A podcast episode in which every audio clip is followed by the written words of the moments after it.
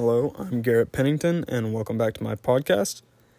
Today I'm talking about how physical evidence played a major role in the murder of Caylee Anthony, with the major suspect being her own mother, Casey Anthony. So uh, let me just hop right into it, uh, starting from the beginning.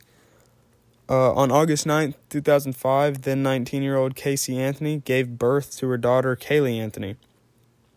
For the next couple years, the mother and daughter lived with their parents, Sydney and George Anthony, and her then fiance, Jesse Grund, who acted as the father to Caylee.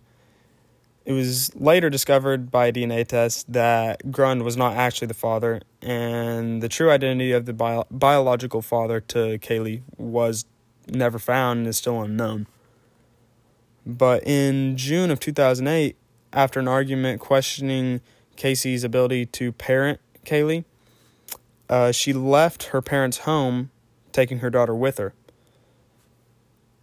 A month later, on July 13, 2008, Anthony's parents received a letter saying her car had been towed.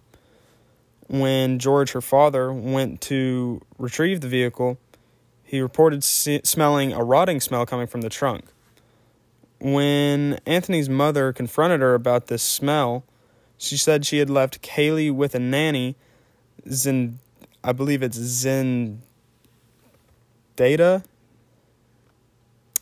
Zendata Fernandez Gonzalez, I believe is how you say it. Um, she reported leaving her daughter with her, who was a nanny. Um, on July 15th, 31 days after Caylee was last seen, Anthony's mother reported her missing to the Orange County uh, Sheriff's Department. After investigation, it was discovered that there actually was never a nanny, and they also discovered that Anthony had not been working at the Universal Studios like she said she had been. Therefore, she was arrested on July 16th for giving false information to law enforcement officers. Um, air samples from Anthony's car indicated that there was a decomposing body in her car. Um, also, searches were found on her home laptop looking for websites about chloroform. And chloroform was also found, or traces of chloroform were also found in the trunk as well. Um, on December 11, 2008, skeletal remains were found in the woods near Anthony's home by a utility worker and these remains were later identified as the remains of Caylee Anthony, and duct tape was found over the mouth on the skull. In court, Anthony and her defense lawyer, Jose Baez, claimed that her father had sexually abused her since she was eight. They also claimed that Caylee was had drowned in her family's swimming pool on July 16, 2008, and George, her father, had disposed of the body. What they were trying to do was sort of paint this bad guy image into the jurors' heads and throw George Anthony under the bus. But they supplied no evidence to support this claim and it was thrown out. Three years later, on July 5th, 2011, the jury finally found Anthony not guilty of first degree murder and aggravated child abuse, as well as aggravated manslaughter of a child, stating that the evidence was circumstantial and it relied on inference to connect it to a conclusion. Therefore, you cannot be positive as to who or what killed Caylee Anthony.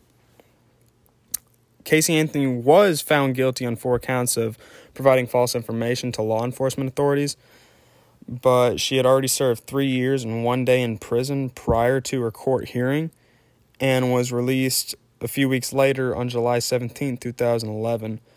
She was required to be on probation for a year and owed over $200,000 for the cost of the case investigations. The physical evidence in this case, such as chloroform found in the trunk, chloroform searches and websites about chloroform found on Casey Anthony's home laptop. Um, air samples indicating that a decomposing body was definitely in her trunk or in her car somewhere, and the skeletal remains of Casey's daughter Caylee played a major part in this case.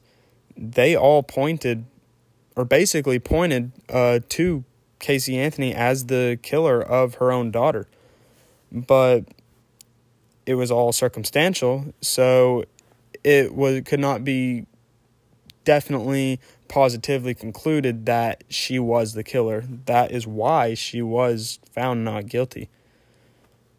Honestly, truly, I believe that she was guilty, but in in the court of law, unless there is positive evidence, she could not be found guilty.